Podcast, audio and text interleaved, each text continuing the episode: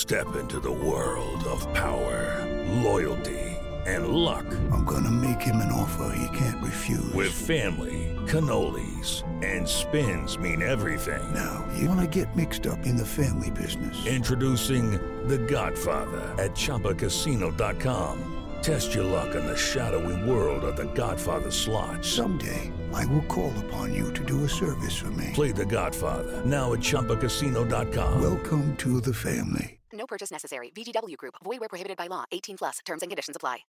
A warning before we get started. This episode is about a racial discrimination case. It contains references to slurs, racist behavior, and racist language. There's a thing about being a beat reporter. You hear stuff. Details that don't quite make it into a story yet. What journalists often call string, as in pulling string to find the story. Dana Hull is a beat reporter at Bloomberg News who covers Tesla, including Tesla's manufacturing plant in Fremont, California. Did you ever hear about racism at the plant? Like, did it start to kind of permeate into your consciousness? Yes. And I would say that the first real time that it kind of permeated into my consciousness was almost five years ago when the first lawsuit was filed uh, on behalf of a man named Marcus Vaughn. Vaughn called the plant, quote, a hotbed of racist behavior, and alleged that black workers were repeatedly abused and harassed. Dana would go on to write about the class action suit and interview Vaughn's lawyer. He believes he has 931 potential plaintiffs, all black workers. This past week, the state of California filed its own suit. This is Tesla's fourth lawsuit in five months, and this one is a biggie. The California Department of Fair Employment and Housing has confirmed they are indeed filing a lawsuit. The, detail- the DFEH, as the agency is known, has sued Tesla for racial discrimination and harassment after a three year investigation. It says black workers at the plant were targeted with slurs, graffiti, and insults as many as 100 times a day. It says that when confronted with these cases, Tesla turned a blind eye and tried to evade responsibility.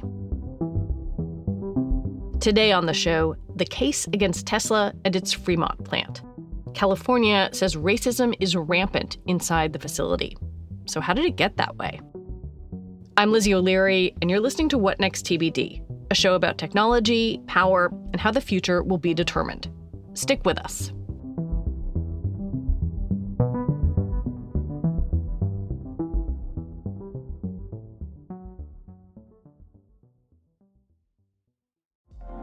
Apple Card is the perfect cashback rewards credit card. You earn up to 3% daily cash on every purchase every day. That's 3% on your favorite products at Apple, 2% on all other Apple Card with Apple Pay purchases, and 1% on anything you buy with your titanium Apple Card or virtual card number. Visit apple.co slash card calculator to see how much you can earn.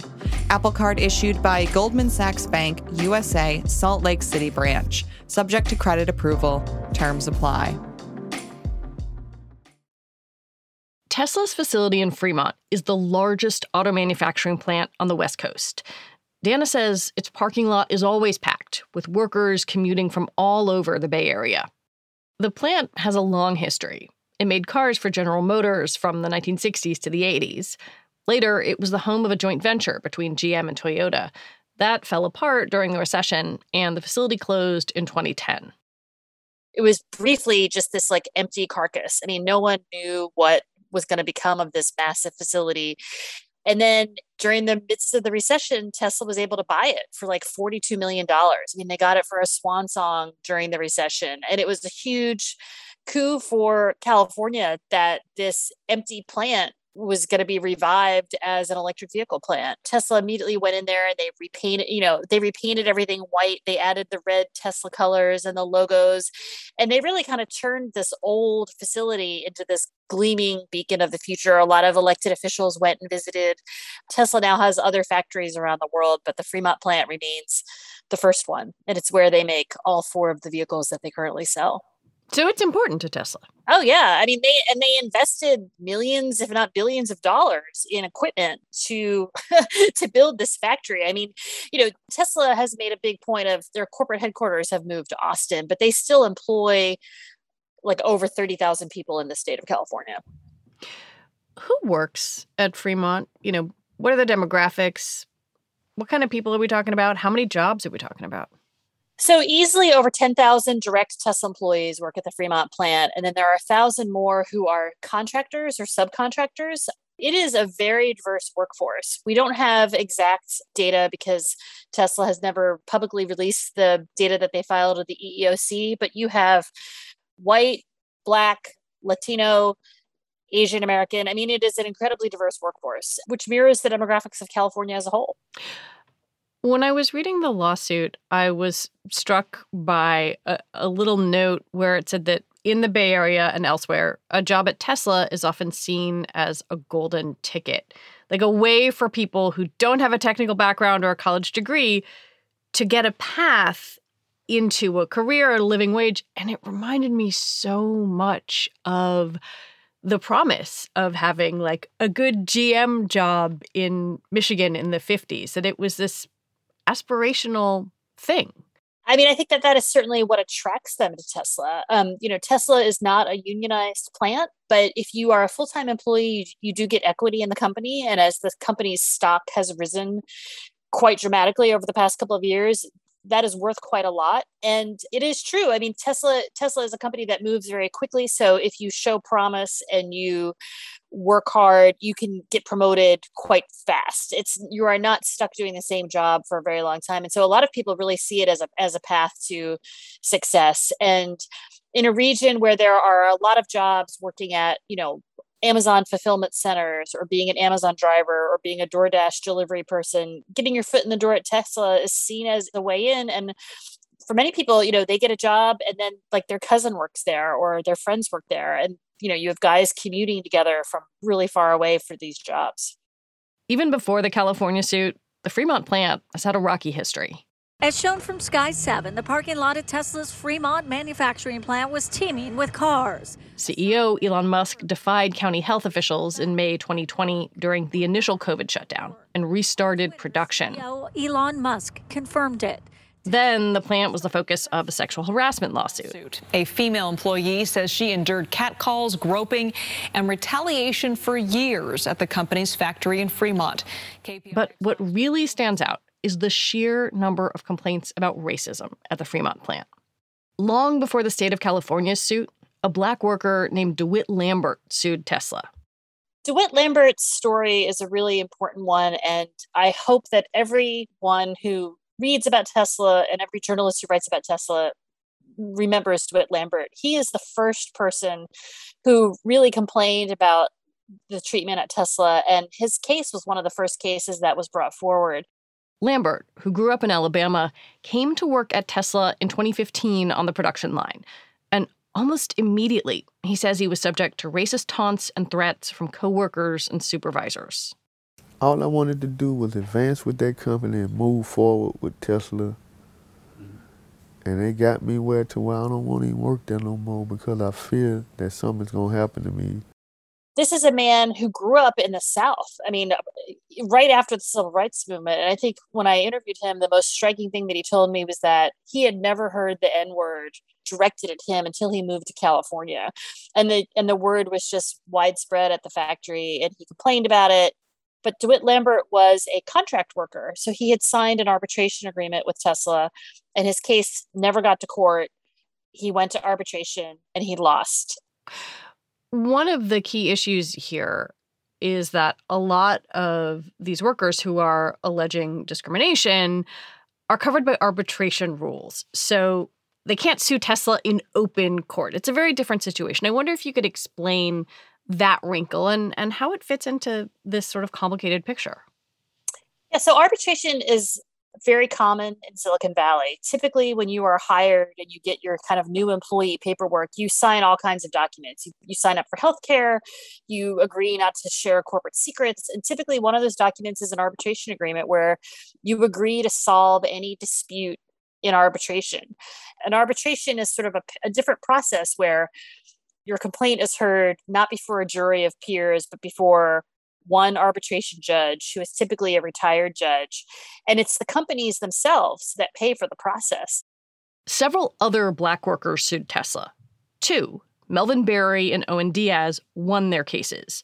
Barry won a million dollars at arbitration. But Diaz, who was hired by a staffing agency, not Tesla, wasn't subject to arbitration rules and sued in open court. Last year, a federal court ordered the company to pay him $137 million. Diaz told an NBC News reporter about the abuse he endured. The N word scratched into the bathroom stalls. They were calling me a clerk's monkey and the Spanish version of the N word. This other guy was getting on the elevator with me and he was uh, telling me, uh, you know, Ian, hurry up and push the button. You Ians are lazy. Now, California has stepped in filing a lawsuit against Tesla that echoes what Diaz said. The state's Department of Fair Employment and Housing says black workers at the Fremont plant were subject to racist taunts and graffiti.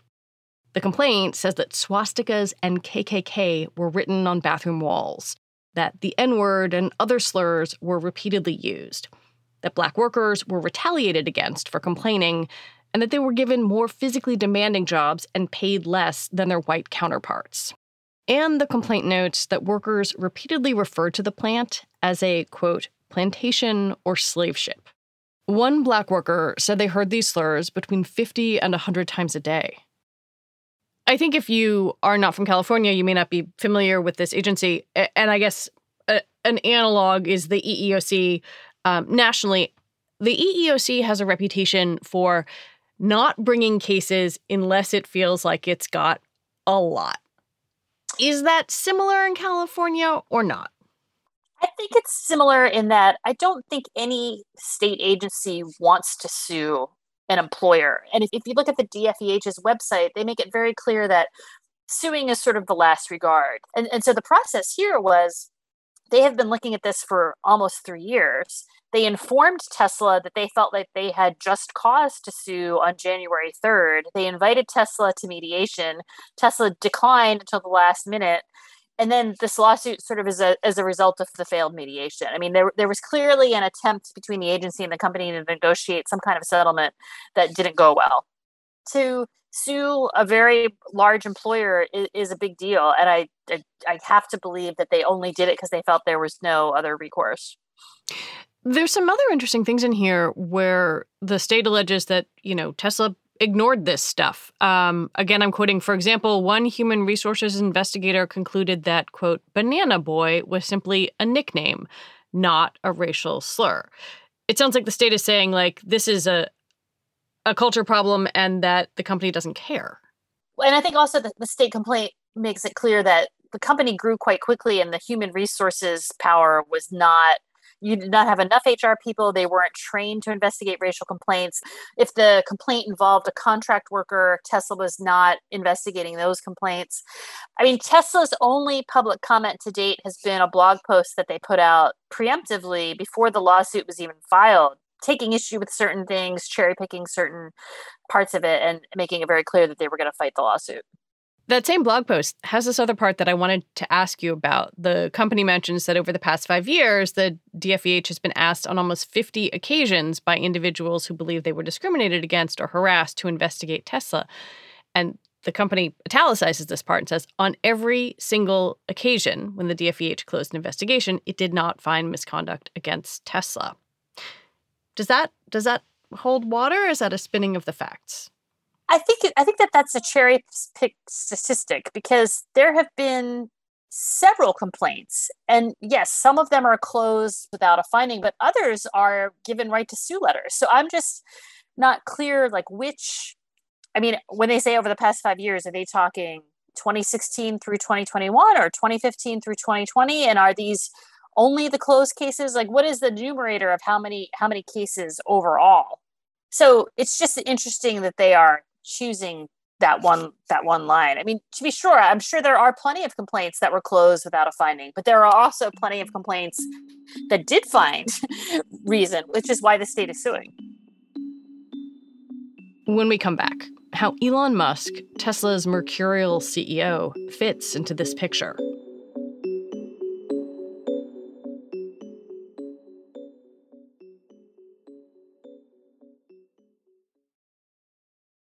With lucky landslots, you can get lucky just about anywhere. Dearly beloved, we are gathered here today to. Has anyone seen the bride and groom? Sorry, sorry, we're here. We were getting lucky in the limo and we lost track of time. No, Lucky Land Casino, with cash prizes that add up quicker than a guest registry. In that case, I pronounce you lucky. Play for free at LuckyLandSlots.com. Daily bonuses are waiting. No purchase necessary. Void where prohibited by law. 18 plus. Terms and conditions apply. See website for details. So far, Tesla's only response to California's lawsuit is the blog post that Dana mentioned. As of recording time, the company had not responded to our request for comment. But in 2017, when Marcus Vaughn's accusations were first surfacing, CEO Elon Musk sent an email to employees.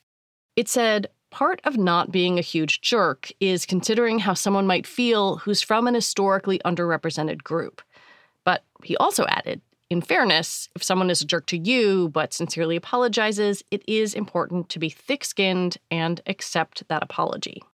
The culture is set from the top. And so if you had an all hands meeting where the CEO says, racism will not be tolerated and we are going to you know fully support our hr partners in investigating any allegation i mean i think you would see a real culture change but that's that's not the impression that we're given i mean we're given the impression that HR officials actually gave heads up to harassers before harassment complaints were investigated. The, the, complaint makes it clear that Black workers would be baited into responding and then they would get written up for being quote unquote aggressive. And so the lawsuit paints a picture of a very toxic environment that has been going on for 10 years.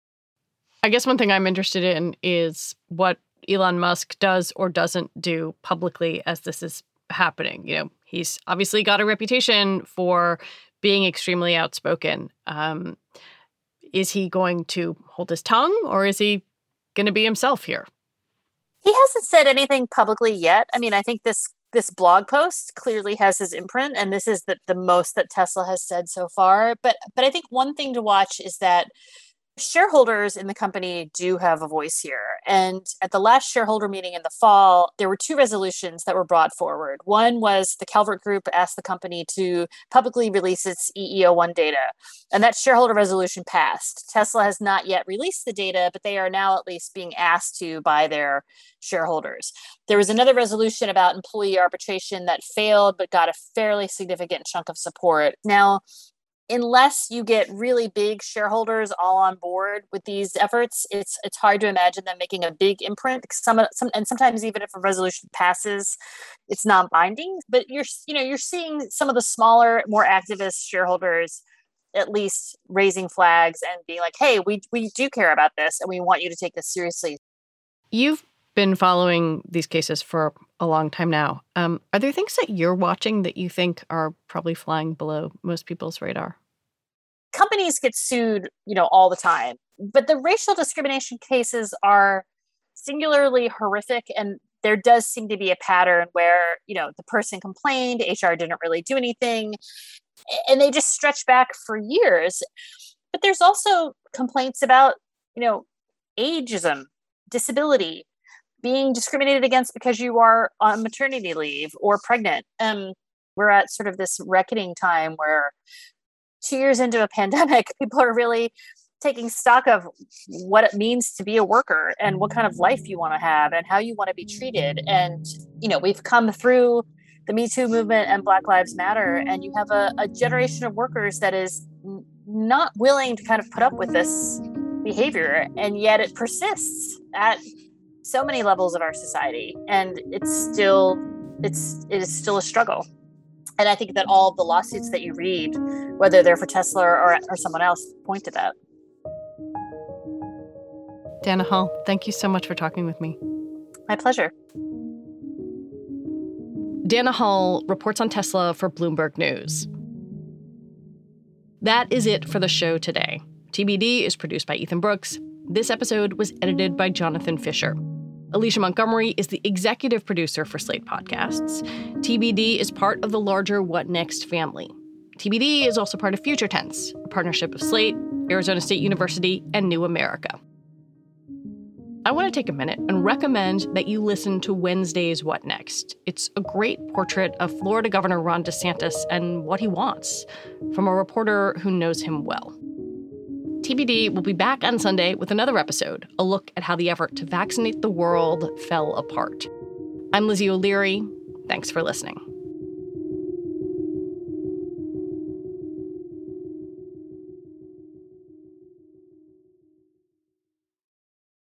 It is Ryan here, and I have a question for you. What do you do when you win? Like, are you a fist pumper? a woohooer, a hand clapper, a high fiver. I kind of like the high five, but if you want to hone in on those winning moves, check out Chumba Casino. At ChumbaCasino.com, choose from hundreds of social casino style games for your chance to redeem serious cash prizes. There are new game releases weekly, plus free daily bonuses. So don't wait. Start having the most fun ever at ChumbaCasino.com. No purchase necessary. VGW. Void were prohibited by law. See terms and conditions. 18 plus.